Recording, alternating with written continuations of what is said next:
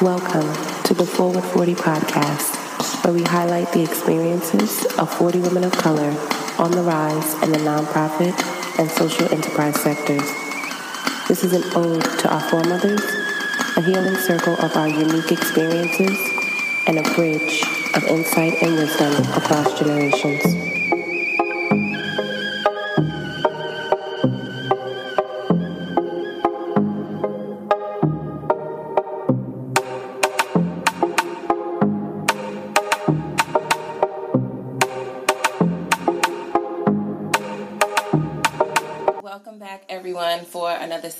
Of Forward 40. I am pleased to have our special guest today, Essie Kagale Ajimangilo. We are close friends, colleagues. Uh, we actually went to college with each other, and she is the co-founder of Difvelopment. So welcome, Essie. How are you? I'm very well. Thank you so much. I'm so excited to be on your segment. I am too, girl. Um, so, I guess for those that uh, don't know what Difvelopment is, can you speak more about how you chose to kind of like take the leap of starting your own nonprofit and also its synergy with entrepreneurship? Absolutely. So, exploring that, and I found that there was a real issue. So, with that being said, I felt like black college students really need to be aware of this problem and have opportunities to circumvent these issues. So that's kind of what led me to entrepreneurship. It, it's what led me to becoming an entrepreneur. And it's also what led me to want to spread entrepreneurship to our young uh, black people who are, you know, the future professionals of this world. Absolutely, absolutely. And it also fills the gap for what isn't taught, you know, in the curriculum. Exactly, exactly. Like yep. I remember when we were in, in, college, like we took a management uh, for leadership uh, course, and when we were paying attention in that course, I mean, it was really good. it was oh really good. God. But I, I remember like being very intentional about the report that I wanted to do, and um, I did a re- report on a black woman actually that was um, leading efforts at Brown University. And I went all the way out to Brown because I wanted to see, well, how is she thriving in this, you know, high, highly esteemed institution? And sometimes those institutions are not the, the best fit uh, for us. And, uh-huh. or, or even the things that we want to do. Um, right. So, can you speak more about like what your experiences were like in in the sector, like before you started started to you know just really do this for yourself? I was blessed enough to be in the nonprofit space basically since I graduated. So when I was able to finally find a job, because I was underemployed for uh, quite some time, in which cases I worked for, you know, juice bars and places that I had worked when I was younger. Mm-hmm. But when I did finally gain um, gainful employment, I was working for uh, first for a startup nonprofit um, in Newark that was focused on you know leveraging all the positive advancements that were being made in Newark at the mm-hmm. time, and I learned a lot about the nonprofit sector because it was a startup space. However, I also learned that within the startup space, um, getting, you know, the salary that you need to really survive is not always there. And sometimes, uh, startups do take advantage of younger people who are just really enthusiastic about the space, um, who they think don't need to get paid, but you still have your loans as well. Um, I then moved on to a more corporate nonprofit space, uh, where I was essentially the only black person on my team and the youngest as well. So that was really interesting for me because I had never been in that space. I mean, I, I was used to being the minority, but this was like an extreme version of that. So it was interesting to have to represent so many things um, in a space that is reaching so many people. Again, I learned a lot and I learned more in terms of how the nonprofit space works in a more effective way. Because when you're in a startup, you see how crazy it can be. But um, the next place that I worked is a really well oiled machine, and I feel like I was able to take a lot of what I learned there and yeah. apply it to my own nonprofit now. I would be remiss if I don't mention that you are co-founder with your husband. Yes. Uh, and you're also fairly new mom. Yes. yes. Oh my God. Yeah. So it's that that also comes with another layer of well, I don't know if I can do this. Mm-hmm. And you mm-hmm. are a living testament that one can.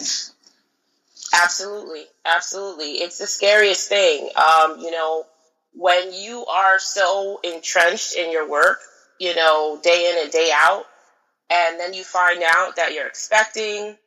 For me, not doing my work was never an option. Mm. Um, so it was more of how is this all going to work? Like really in real time. I think that was always my biggest concern. Um, it's important to me to be fully present in everything that I do. Mm-hmm. And so being a parent obviously is something I've never been. Um, so I'm thinking, my God, how can I be there for all the young people that I serve through my organization? Because I'm very much present in all of their lives. How can I be there? Um, how can I be present within the operations of my organization? And how can I also be present for my child? Mm-hmm. But I told myself how I approach things often, especially when they scare me, is to just jump right in. Mm-hmm. You know, so from the day that she was born, um, she's only six months old.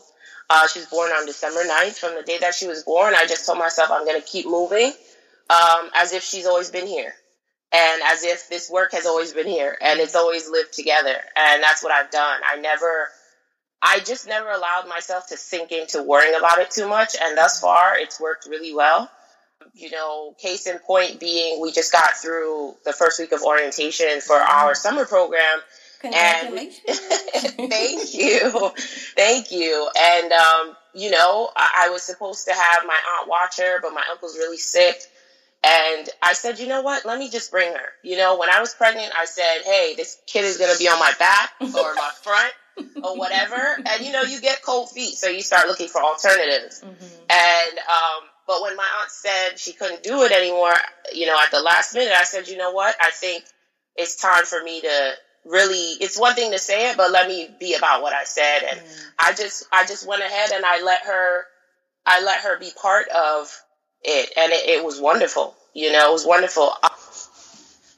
So that was like true it takes a village in its realest form you know yeah. that you were able to coordinate efforts for her to just be present with you. Um, yep yep for orientation and talk to me more. I mean, people tend to use that phrase very loosely, like it takes a village to raise a child, but um, I know that the concept of village and the lived experience of village is something that's very personal uh, to you. Mm. So, can you speak more about that? Absolutely. Um, you know, and it's funny because when you hear that it takes a village to raise a child, um, it can be taken very literally. Mm-hmm. Um, there are a lot of ways that that can exercise itself. I know for Peter, he always makes jokes because the way we live is almost like we've always said if we didn't have all these things going on, all these things that we are passionate about, we'd probably be living in the village somewhere, just kind of eating, cooking, raising our kids, farming. Um, so we really try to create that environment for ourselves mm-hmm. at all mm-hmm. times. Mm-hmm. Um, that's one of the reasons we love being entrepreneurs because when we are home and we're not around people, we're really just spending time with each other. As far as the village, um, in terms of the people involved, um, you know, it's just people always say, "Oh, you're so lucky your mom's around," and I'm like. Yeah, I am, you know, mm-hmm. because being able to call upon her and say, "Hey, mom, or just even uh, during orientation, just being able, thinking, oh God, these kids are going to judge us. Like, it's unprofessional for this child to be here. And I go to the bathroom, I leave her with Peter, and I come back, and one of the kids you know, was playing with her. And um, then I, you know, I turn around and my dad does some of the lectures during orientation and he's in the front answering questions, holding her. And um, you just start to realize that children are such a blessing mm. um, that if you look at them in any other way, you're really missing the point. And people embrace them wherever they are because guess what? We're they're supposed to be there. Like we were all babies once. So uh, we can't hide them you know? So yeah it does take a village. Uh, everyone loves children. They bring so much they really do come with their blessings you know and then like for this week to be is the third cohort right? Yes yes. Wow. Wow wow. So mm-hmm. can you just speak to like the journey to even get to a third cohort of consultrepreneurs and for those that don't know, uh, the consultrepreneurs are the students, the college students who are consulting for small businesses uh, within the portfolio of partnerships that Difvelopment has cultivated. Absolutely. Um, how to get to the third year and the journey of that, I don't even know where to begin. I'm still wrapping my head around it because uh, Peter and I were eating dinner yesterday, and we were like, "Wow, we really got through the third orientation. It's mm-hmm. mind blowing. The process is tedious. There's so many moving parts. Um, as Imani mentioned, you know, we have the students consult for small businesses, but they also build their own business concepts. They also participate in seminars, um, which feature our original curriculum. And they also are blessed to hear from professors from the diaspora and black entrepreneurs who are just doing their thing. So think about all those sets of people mm-hmm. that we have to coordinate. You know, you're talking about upwards of like 50 different people that interact with this program simultaneously. During orientation alone, we have, you know, we speak with them, we have professors come in, we have we Skype people in from around the country, around the world. Uh, we also walk students through so much uh, when it comes to entrepreneurship, more specifically from the Black experience perspective. So, you know, we talk about ancient African entrepreneurship. We talk about um, things like Black Wall Street. We get them to understand how being entrepreneurial is very much a part of the Black experience. Mm. Um, but we're not taught that. So uh, our program really fills that gap so that students go on to understand that not just that entrepreneurship is important, but that entrepreneurship is is part of who they are. It's mm nothing new, you know. So um, getting to the third cohort has been a journey, you know, because every year you want to be better. Every year you want the students to have a better experience. You want them to get it even more. Mm-hmm. And we worked really, really hard. And I would have to say that it does feel like our bo- our best um, cohort yet. Mm-hmm. Not not in terms of oh the students are better or this. The students are always wonderful and we love all of them equally. But this is the first time we're able to really actualize all aspects of the program mm-hmm. that we conceptualized when we started thinking about it like five years ago. So yeah, it's it's been a journey. We also have our first office space. So that's, that's been right. really, yes, that's been really interesting. Um, juggling, getting that together, and carrying out orientation and the program at the same time. So uh, I would just say it's one of those things where you just take day by day mm-hmm. and you you keep checking everything off the list and you make sure you put your the people that you serve first at all times no matter how overwhelmed you get um so yeah, that's where we are. You know, that's it's interesting that you said, you know, put the people that you serve first because um, sometimes people see the space of uh, entrepreneurship as one of, well, I don't want to answer to no to one, you know, one boss. I just want to go uh-huh. off and do my own thing. And they fail to realize that in entrepreneurship, everybody's your boss. It's not just everybody's your boss. not just one person. Um, everybody's your boss. You know, you spoke to just even like the people that touch the program in various ways. Like those are all people that you're serving towards the mission and the vision of the organization.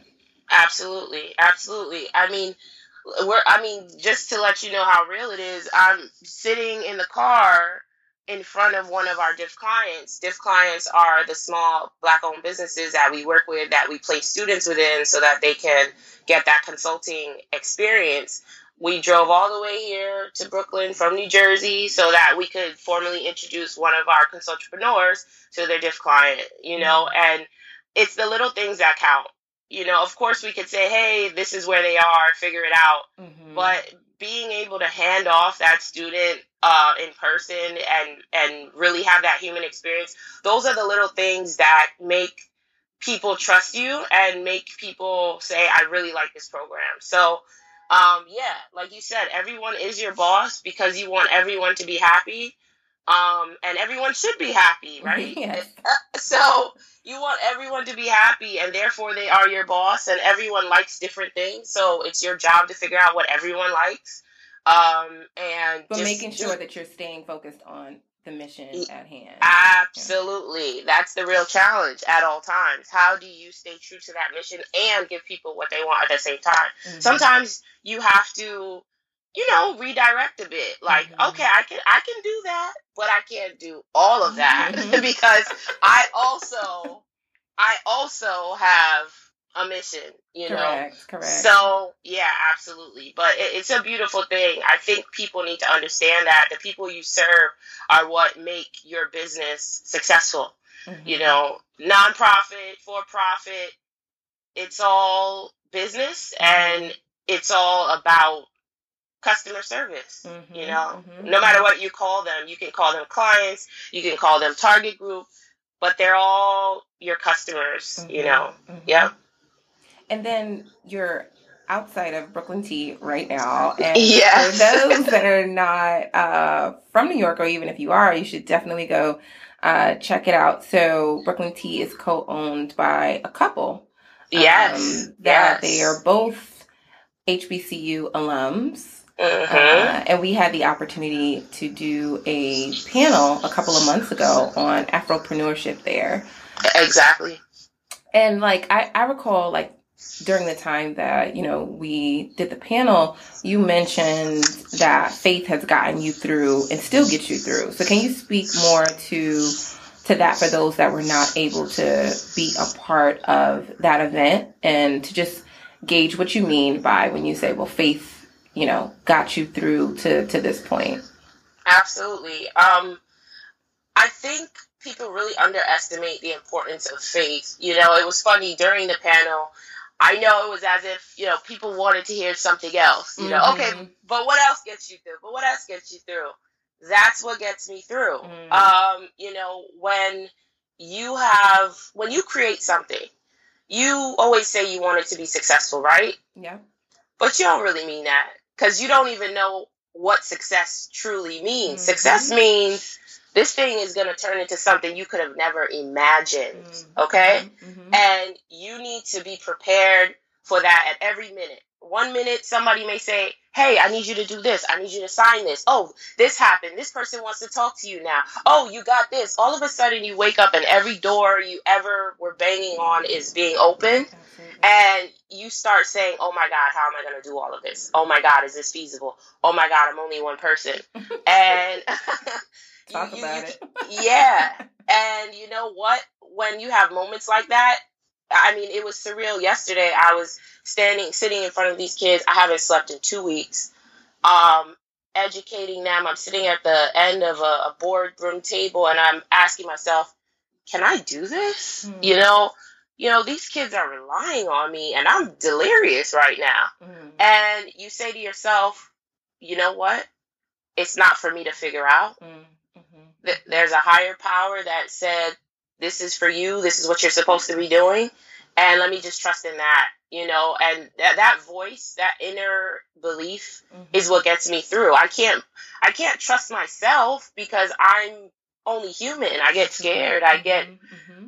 I get worried. I'm I'm fragile, but you know, having that belief in a higher power is what allows me to believe I can do things that look crazy. Mm-hmm. Like, yeah, like how am I gonna do this podcast? Go to Brooklyn Tea, go, go to my aunt's house, send out all these emails all in one day.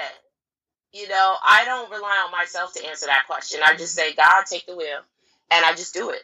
That's right. You know, so um, faith is, you know, it literally is not what you see. It's it's just it. You just have to believe, you know. And every day I believe that God would not have given me this assignment if I couldn't do it, mm-hmm. you know. And so I have to tell myself that every single day so that I can be effective and so that I can literally every day I go to sleep and I'm like, I don't know how I did that.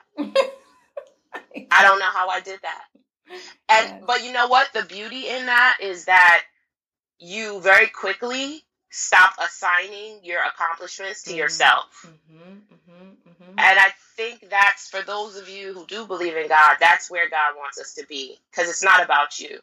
Um, it's not about you. It's about it's about whatever purpose you're supposed to be carrying out. And so when you can look in the mirror and say, I don't know how I did that. God is clapping his hands. He's like, yeah, that's because I did it through you. exactly. Exactly. So, so get out the way and let me do what I need to do. exactly. Keep being a vessel. Keep being a vessel. Exactly. And I, I, I know, I, you know, I even have my days when um, it took me some time to put myself in check. Like, wait a second, Imani, your mother named you Imani for a reason. Yes. by accident. You need to really walk in this. You, you yep. need to be faith at at all times. Yeah. And those things that um, you envision and that you, you you just keep seeing over and over and over, it's for a reason. Mm-hmm. It is really for mm-hmm. a reason, and it's it's only a matter of time. Um, and it should be deliberate time that that you're making and you're setting aside to really assess what that thing is and how to actually propel that forward. Yep. Yep. Exactly. Exactly. Now you you mentioned um, like for the students that this is entrepreneurship. It is a part of who they are. Um, it, it it's in their dna yes um, yes. and it, it it tends to be somewhat trendy. Um, and like okay well i want to be an entrepreneur or we're you know investing in these entrepreneurs or maybe for specific focus area. Like when people hear entrepreneur, sometimes they're thinking that it is like within one particular sector or uh-huh. one lane. And can you just speak to kind of like ideas or kind of like the scope of what consultpreneurs and envision for for their work? Absolutely. Um, it runs the gamut, you know. So we definitely we we encourage them to go in any direction they want, mm-hmm. but we always um we always make it mandatory for them to think about how that business is going to impact some element of the global black community. So even if it is a for profit, we encourage them to have some a, social good aspect. You know, mm-hmm. we don't say that they all have to be social entrepreneurs per se, but there should be some philanthropic aspect of their work that gives back to the community that they represent. Mm-hmm. But just to give you an example of some of the business concepts that they're working on, one student this year wants to create a media company that um, highlights Black unification, uh, Black beauty, mm. and just other positive things going on in the community, and also that grapples with some aspect of the criminal justice issues that our community is affected by. Mm-hmm. He already has a photography company and a podcast, so he really wants to um, put those under the umbrella of a larger media company and kind of include some journalism there as well. So his um, business concept will definitely be for profit, but there's a very deep social impact underlying theme already. Mm-hmm. Um, you know, then we have someone who wants to do something as straightforward as a, a boutique for black girly girly girls. You know, mm-hmm. so you walk in and you feel. You know, you feel like you just entered a very luxurious space. Mm-hmm. However, she is from the Bahamas and she's really passionate about what's happening with the oceans there and the mm. coral reefs. So she wants to do something, some foundational arm that addresses the issue of what's happening to uh, the sea life there. Mm-hmm. Um, you know, and because tourism is such a big component of how that country gets their money. Um, so then you have students in the past who want to start a clothing line but that only maybe employs people of color or mm. black people more specifically. So um, it really runs the gamut. We had a, a young lady last year from Harvard who wanted to start a nonprofit that focused on helping nonprofits get the service providers that they need uh, through the arts sector. Hmm. So, kind of connecting nonprofits like ourselves with uh, artists who want to say, maybe I want to do your graphic design or I want to design your next event. Mm-hmm. Um, and I'll do it um, through this girl's organization, which will find the funding so that I can get paid. Um, but now you're also going to get that service that you really need that you can't afford because you're a nonprofit that doesn't have a you know large capacity. Yeah. So everything from nonprofit sector to you know the fashion industry, um, you name it. You know their ideas really really run the gamut. And that's that's the beauty of it. That that's truly the the beauty that it's like multi-purpose, multi-sector, but you know at, at the heart of it there is this community aspect and um, this this give back uh, component of it. Now, yep. ten years from now, uh, I'm going to challenge you. Difvelopment mm-hmm. is doing fill in the blank. 10 years from now, Difvelopment is a household name. Okay. It is the largest black led nonprofit um, that is international. Hmm. Um, every black college student has heard of it, hmm. wants to be part of it, has been part of it hmm. in some type of way. Either they have attended one of our workshops, they've seen us give a talk. They have participated in their program. Their sister participated in their program. Their best friend participated in the program. Mm-hmm. So that is what we hope for. Uh, we want our consultantpreneurship program to be available throughout the country in key um, states uh, and major cities and around the world. Uh, we want to expand so that this thing can be more of our, our, our consultantpreneurship program could be even more of a study abroad program as well. So mm. yes, you you learn about entrepreneurship from a black perspective. Yes, you hear from these black entrepreneurs, but now you can do it in Ghana. Mm. You know, beautiful. Um, you know, so I'm from California, but I want to go to Ghana this summer and do the consultantpreneurship. Why not? So mm. that's our goal. That is beautiful. That is beautiful. And this upcoming week, we have Juneteenth that is approaching.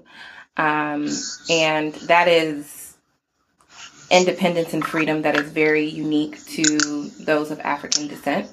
Uh, and I'm so pleased that we're able to like make the connection with, you know, like this platform, what you're doing being very rooted in cultural relevance.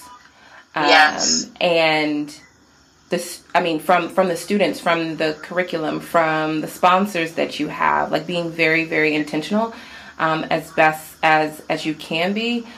For for those that want to get involved, um, how would they begin to learn more, or what are the options for them to get involved and support Difvelopment? Absolutely. So, you know, you would go to www.difvelopment.org. That's D I as in India, F F as in Frank, V E L O P M E N T dot org and you can literally click on get involved. Uh, we have some volunteer opportunities. We, we have we have a gala, we have um, our closing ceremony, and a lot of work that we're trying to do that we need as much support as we can get because mm-hmm. the organization is growing. Um, and oftentimes the monetary support doesn't grow at the same speed that the that organization grows. Correct. We're definitely getting there, but we definitely could use administrative support, uh, you know, marketing support, all different types of support. So if you would go to our website and go to get involved, you can literally fill out a form and tell us what area of volunteership you'd love to get involved in. If you want to get involved in one of our programs, you know, you could be a speaker. If you're an entrepreneur, you can um, advise one of our students. Um, so there are a lot of opportunities to get involved in those ways. You can also, of course, just donate. Um, we have a donate button on our page, and just drop us a line if you have questions. If you're um, an aspiring entrepreneur or an active entrepreneur, and you want to learn more about how you can expand your brand or whatever, we're always happy to help. So check out our website. You know, all of our contact information is there. Get in touch with us, and we'd love to connect. And just to speak to Juneteenth as well, I, it just as you were talking about it, it really inspired me to say, entrepreneurship is freedom, mm-hmm. um, mm-hmm. and that's something that our kids learn very quickly. Um, if you, as with everything, it's a tool. You know, not everyone's good at it, but if you do it right and you have the right heart, um, entrepreneurship can free you in so many ways. And um, Jeff Glass, an entrepreneur, um, an author, he has a definition where he says that I, I, can't remember the full definition, but basically, entrepreneurship it, it frees uh, yourself while freeing others. Absolutely. You know, so I just want everyone to walk away with that. Thank you. And it's, I mean, wealth and not just financial wealth. Wealth is exactly. You know, um, it's not being in that bondage of your mind, yeah. of debt, uh, because yeah. you know development is addressing underemployment and yeah. you know the, the lack of uh, employment. It it truly is a, a space of liberation and freedom, and yes, it does come with time. Yeah. Um, and it definitely needs resources, whether the, mm-hmm. that's human capital, um, social capital, financial capital. Like, let's be real. Um, entrepreneurs of color more broadly, and then also black entrepreneurs uh, do not have the same access points for financial capital to actually leverage uh, their their vision and their ideas. Exactly. So I yep. I'm going to put a plug in as a vice chair uh, mm-hmm. on the mm-hmm. board for the organization for those that um, are really wanting to support financially as well to, to definitely give. Um, no amount of giving is too small. Uh, and we de- definitely welcome large, you know, like fi- financial in- investments as well, because it's not just investing in the organization; it is also investing in the um, the vision and the opportunity for the students and also for that 10 year vision that we have uh, that yes. this is you know this is global yes so Essie you know that I like to close each episode with a T affirmation mm-hmm. um, so what and, and I, I know that you are, you're a gender T girl right yes I am um, so, what would be your T affirmation for our listeners? Mm. Whew. Um, I would say, don't waste time. Hmm. Um, the time is always now. Hmm. The time is always now. You know, if you're passionate about something, we're all passionate about something. Figure it out and do it. Figure it out and do it. Activate and don't waste time. Yeah. Beautiful and, and for those that don't know, there's 86,400 seconds. you know, like they like there is time uh, that yes. we literally need to maximize um, each day. Each day, mm-hmm. the clock is ticking. So, Essie, I am so pleased to have had you as a guest. I'm so pleased to know you as a colleague, as a sister, uh, a friend, and I truly, truly look forward to the work and the doors that are going to open for you, for this organization, and for your village. Thank you so much, Imani. This is wonderful. I love what you're doing. Um, it is already blessed. I can't wait to see where it goes, and I can't wait to be on this again. Wonderful. Well, thank you, darling. Go sip some ginger tea at Brooklyn Tea. I will. All right. Have a great day. You too. Bye. Bye. Until we connect again, sip, sis, Selah, share, and continue to serve.